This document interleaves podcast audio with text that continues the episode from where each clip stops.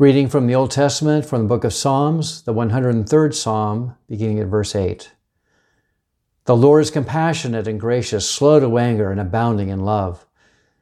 He will not always accuse, nor will he harbor his anger forever. He does not treat us as our sins deserve or repay us according to our iniquities. For as high as the heavens are above the earth, so great is his love for those who fear him. As far as the east is from the west, so far has he removed our transgressions from us. And then from the New Testament, from the Apostle Paul's letter to Timothy, his first letter, the first chapter, beginning at verse 12. Paul writes, I thank Christ Jesus our Lord, who has given me strength, that he considered me trustworthy, appointing me to his service. Even though I was once a blasphemer and a persecutor and a violent man, I was shown mercy because I acted in ignorance and, un- and unbelief. The grace of our Lord was poured out in me abundantly, along with the faith and love that are in Christ Jesus. Here is a trustworthy saying that deserves full acceptance. Christ Jesus came into the world to save sinners, of whom I am the worst. But for that very reason, I was shown mercy, so that in me, the worst of sinners, Christ Jesus might display his immense patience as an example for those who would believe in him and receive eternal life. Now to the King, eternal, immortal, invisible, the only God, be honor and glory forever and ever. Amen. If you have been with us past few weeks, you know that I've been preaching a series of messages on fear. Living constantly in a state of fear is no way to live. Bruce Larson, the former pastor of University Presbyterian Church in Seattle, says of fear, it's perhaps our oldest and deadliest enemy. Fear causes illness, it kills, it stifles creativity, Fear prevents love, disrupts families, and causes addiction to alcohol, drugs, work, hobbies, and food. Fear of life and of other people can result in an abnormal desire to withdraw, leading to mental illness. Extreme fear of the future prompts suicide, and yet most of us are seldom free of fear at some level. Of the universality of fear, the writer Mark Twain once quipped The human race is a race of cowards and I'm not only marching in that procession, I'm carrying a banner. When you stop and think about it, there are all kinds of fears that can rob us of peace and joy. The, the fear of loneliness, the fear of change, the fear of failure, the fear of the future and of the unknown, the, the fear of not having enough of whatever it is that we think will make our life secure, the, the fear of rejection, the fear of pain and suffering, and so on. We all live with fear, real or imagined. But it's good to remember that fear is actually the soil that makes our faith grow. Fear drives us into the arms of God. It's been said that courage is fear that has said its prayers. We may still be afraid, but even so, we can move forward with confidence, with courage as we learn to trust God day by day. An area of life where you and I need some courage is in facing our fears of the past. Our past can be a great source of anxiety. I mean, we're haunted by memories of things we did wrong or failed to do. Perhaps we made wrong choices. Perhaps we acted irrationally and shamefully in the past and bothered by it to this day. It may be that we may have had an opportunity to have helped someone in a significant way, but failed to do so, and, and we feel guilty. Perhaps we opened our mouths at the wrong time and we wish we could retrieve those words. We all have our regrets, and they eat away at us. No matter how hard we try to forget, we seem unable to make peace with past misdeeds and failures. Our, our minds are something like computer chips. They store everything we've experienced the good, the bad, and the ugly. Nothing is lost. And while we treasure happy memories of days gone by, there are many other memories we would just as soon be rid of. But like a persistent computer virus, they keep coming back. The past can rob us of the ability to fully live in the present. Bad memories keep us up at night and never allow us to really rest. Bruce Larson uh, uses a, an historical analogy to describe the, the crippling effects of painful memories. It seems that during the 13th century, there were many intercity wars in Italy. The Florentines were attacking the city of Siena with little success. And Siena felt very smug behind its great thick walls, confident its vast stores of food would last through any siege. The Florentines started building catapults, and the citizens of Siena watched in horror as they realized what those were to be used for. Dead donkeys were to be hurled into the city in the hope that their decay and demise would touch off the plague. Well, Larson says, I feel like that with those middle of the night memories. Somebody is catapulting dead donkeys into my life to cause a stink, and their decay will eventually kill me. So the question is how do you and I get rid of those dead donkeys? What do we do with all those painful memories of our past misdeeds and moral failures that haunt us? Seems to me that the Apostle Paul had a healthy approach. First thing he did was to own up to what he did, took responsibility for it, makes no bones about it. He confessed that he was a blasphemer, a persecutor, and a violent man. Paul blew it with regard to Christ, and he was quite upfront about it. He said he did what he did out of ignorance, to be sure, but nevertheless, he doesn't excuse himself. He insulted Christ, he cursed Christians, and had taken every means open to him under Jewish law to annihilate the Christian church. He threw believers in prison and callously stood by as Stephen, the first martyr of the church, was stoned. Because of all this, he calls himself the worst of sinners. The beginning of the healing of painful memories is for us, like, like Paul, to take responsibility for what we did or failed to do in the past. That's where it starts. We have to face those failures squarely, saying, Yes, this, this is what I did, while refusing to justify them or to rationalize them away or to blame someone else for them. That takes a certain moral nerve on our part, a healthy dose of personal honesty. You and I are so adept at self justification, making excuses for ourselves. After all, it's been our default mode since Adam and Eve and the apple, right? We immediately want to pass the buck. Well, the woman made me do it. No, it wasn't me. It was the serpent who, who deceived us. We're victims here.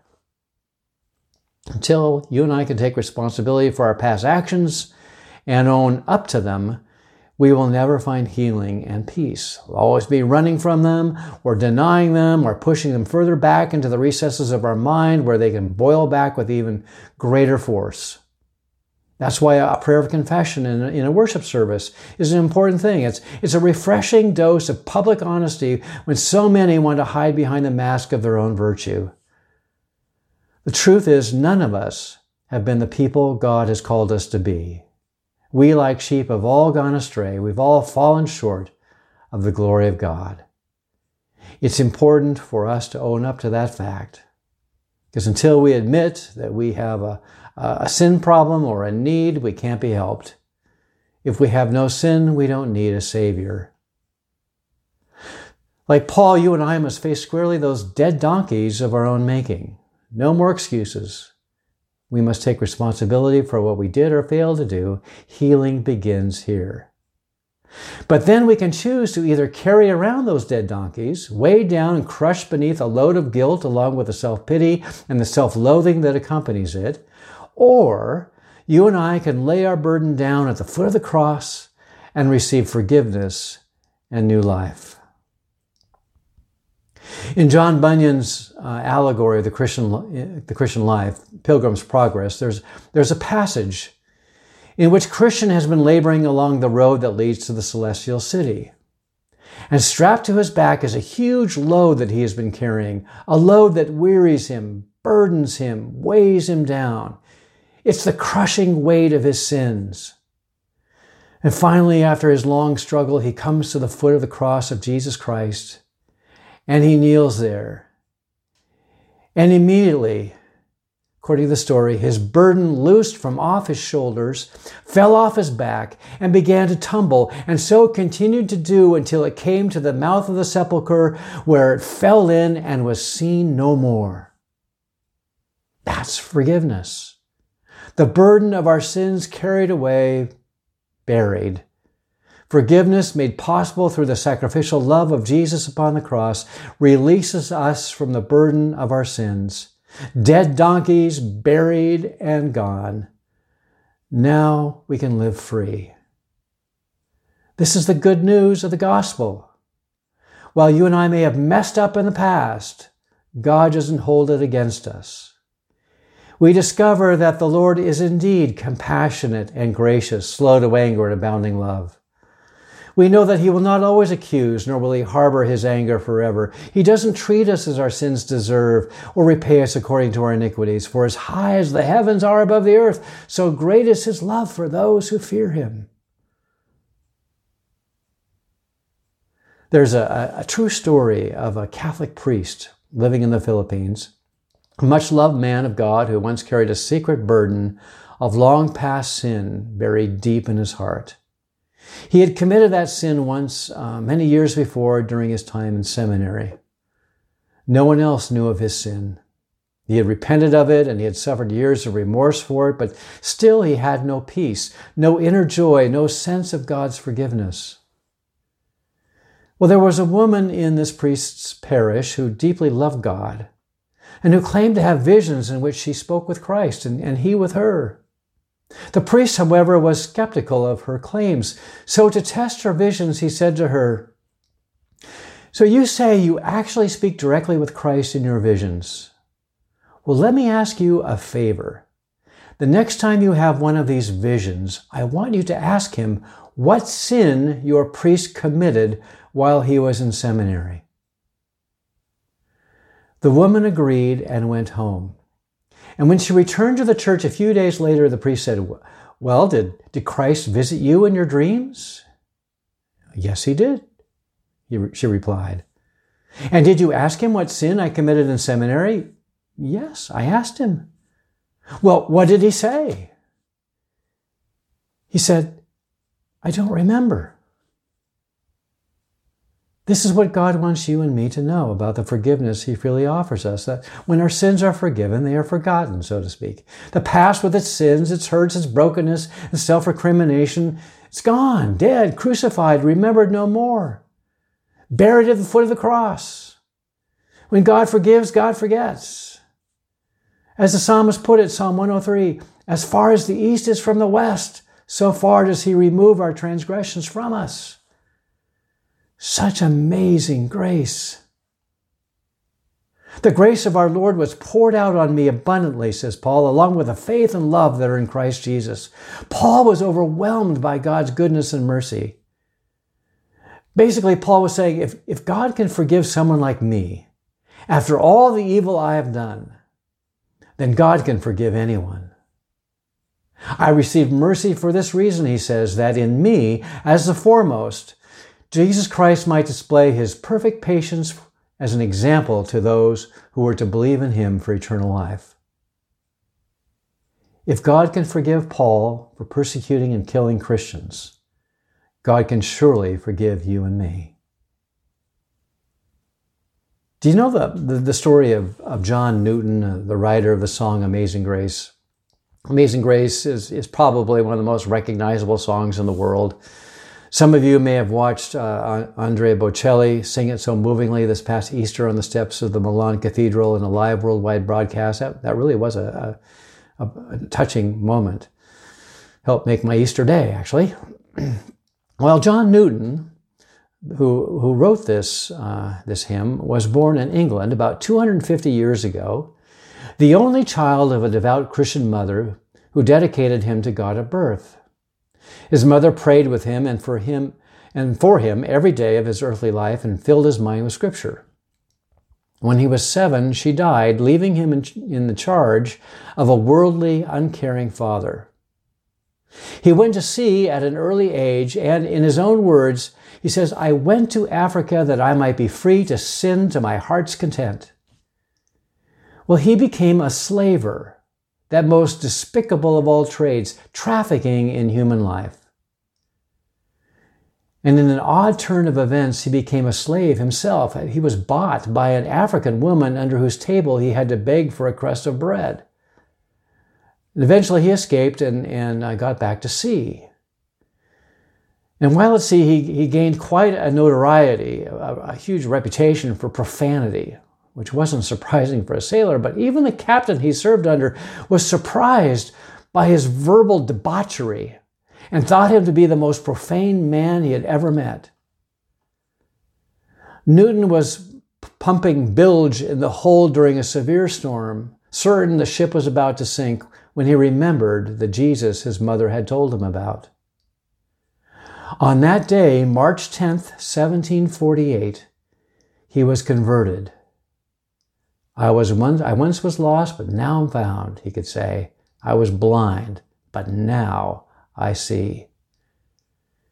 His experience of God's grace was so profound, so amazing, that he felt God's call to return to England, to become an Anglican priest, and to preach. The Church of England was in sad shape at that time in the control of worldly fox hunting bishops and unconverted laity, and Newton and some of his colleagues became the first generation of clergy to be termed evangelical. Historians have since labeled them the second founders of the Church of England. Newton was still preaching at a very advanced age when a friend advised him to take it easy. He said, What? Shall an old African blasphemer stop while he can still speak at all? He kept on preaching. The last recorded story of Newton reveals the single driving force of his life. In a casual meeting with an acquaintance on the street, he confessed, My memory is nearly gone, but I remember two things that I am a great sinner and that I have a great Savior.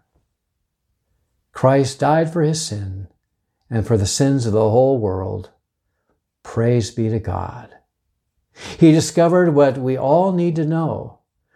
God's saving grace is bigger than our failure. His mercy is bigger than our sin. His goodness is bigger than our badness. But it's not enough to be forgiven. I mean, we have to move on and, and, and serve the Lord. God's grace should change us. We ought to live differently because of it. As Paul told the Corinthians, if anyone is in Christ, he or she is a new creation. The old life is over and done with, the new has come. Do you remember when Jesus healed the paralytic? Jesus freed him from his guilt, saying to him, Your sins are forgiven. And then he said, Take up your mat and walk. It was up to the forgiven and healed man to get up and walk into a brand new life. No one could do it for him. It's something he had to choose to do. So too, we have to choose to get up and, and walk into a new kind of life, free of the burdensome regrets of the past. That's why I admire the Apostle Paul. I mean, he didn't wallow in a pool of self remorse for the evil he did to Christ and the church. He, he acknowledged his sin to God, left his burden at the foot of the cross, where he discovered God's abundant mercy and got on with his life. And as it turns out, God used him in a mighty way. He went on to do great things for God and for the kingdom. He was not content to rest in God's grace, but he worked all the harder on Christ's behalf, not to win his approval, not to earn his ultimate salvation, but simply to express his gratitude for all that the Lord had done for him. Paul writes to the Corinthians, For I am the least of the apostles, and do not even deserve to be called an apostle, because I persecuted the church of God. But by the grace of God, I am what I am, and His grace to me was not without effect. No, I worked harder than all of them, yet not I, but the grace of God that was with me. Paul's past did not disqualify him for service in God's kingdom. Paul didn't allow his past to ruin his living in the present nor to determine his future. With God's help, he was able to bury his dead donkeys once and for all. Receiving the Lord's forgiveness, he could leave his past behind and move forward to fulfill his calling from the Lord in gratitude for all that the Lord had done for him. And really, isn't that what the Christian life is all about? All that we say and do is an expression of thanksgiving to God for His amazing grace in our lives. What event or memory do you fear in your distant or not so distant past? Do you have some dead donkeys that are keeping you up at night? Take responsibility for what you did or failed to do, lay it at the feet of Jesus in prayer, and receive God's amazing grace. Then get on with your life. Begin again, all the while giving thanks to God. Take up your mat and walk into newness of life. Serve the Lord. Here are the words you may trust, words that merit full acceptance. Christ Jesus came into the world to save sinners. To all who confess their sins and resolve to lead a new life, he says, Your sins are forgiven. He also says, Follow me. Now to the King eternal, immortal, invisible, the only God, be honor and glory forever and ever. Amen.